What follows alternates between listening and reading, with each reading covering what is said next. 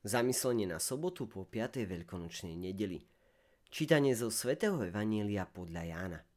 Ježiš povedal svojim učeníkom, ak vás svet nenávidí, vedzte, že mňa nenávidel prv ako vás.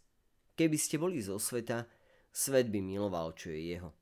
Ale preto, že nie ste zo sveta, že som si vás ja vyvolil zo sveta, svet vás nenávidí. Spomente si na slovo, ktoré som vám povedal. Sluha nie je väčší ako jeho pán. Ak mňa prenasledovali, budú prenasledovať aj vás. Ak zachovávali moje slovo, budú zachovávať aj vaše. Ale to všetko vám budú robiť pre moje meno, lebo nepoznajú toho, ktorý ma poslal. Evangelium dnes stavia svet proti Kristovým nasledovníkom. Svet predstavuje všetko hriešne, čo môže byť v našej existencii. Preto jednou z hlavných charakteristík Kristových nasledovníkov je boj proti všetkému zlu a hriechu, ktoré sa nachádzajú vo svete a v každom človeku. Preto je Ježíš svetlom ľudí. Svetlom, ktoré osvetľuje temnotu sveta. Svet Ján Pavol II prosil, aby nás toto svetlo urobilo silnými a schopnými prijať a milovať celú Kristovú pravdu. A ešte viac ju milovať, keď sa jej náš svet protiví.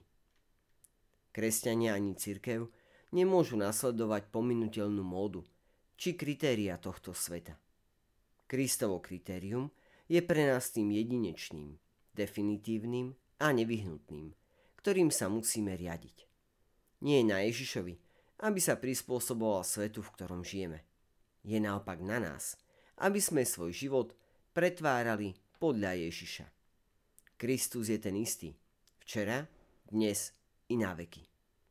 To by nás malo viesť k zamysleniu, keď naša sekularizovaná spoločnosť od nás žiada a od cirkvi žiada určité zmeny alebo kompromis, jednoducho sa od nás žiada, aby sme sa vzdialili od Boha.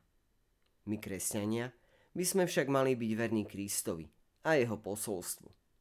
Svetý Irenej povedal, Boh nič nepotrebuje, ale človek potrebuje byť v trvalom spoločenstve s Bohom a sláva človeka spočíva v tom, že vytrvá a vždy sa udrží v službe Bohu. Táto vernosť môže neraz znamenať prenasledovanie. Ak mňa prenasledovali, budú prenasledovať aj vás. Nemali by sme sa bať prenasledovania. Skôr by sme sa mali bať, že sa nebudeme dostatočne silno snažiť byť vždy pri Bohu a plniť Jeho vôľu. Buďme odvážni a bez strachu hlásajme vzkrieseného Krista. Svetlo a radosť všetkých kresťanov. Nechajme Ducha Svetého, aby nás premenil a aby sme o tom informovali celý svet. Milí priatelia, želáme vám krásny a požehnaný deň v Božom svetle, v Božej milosti a v Božej pravde.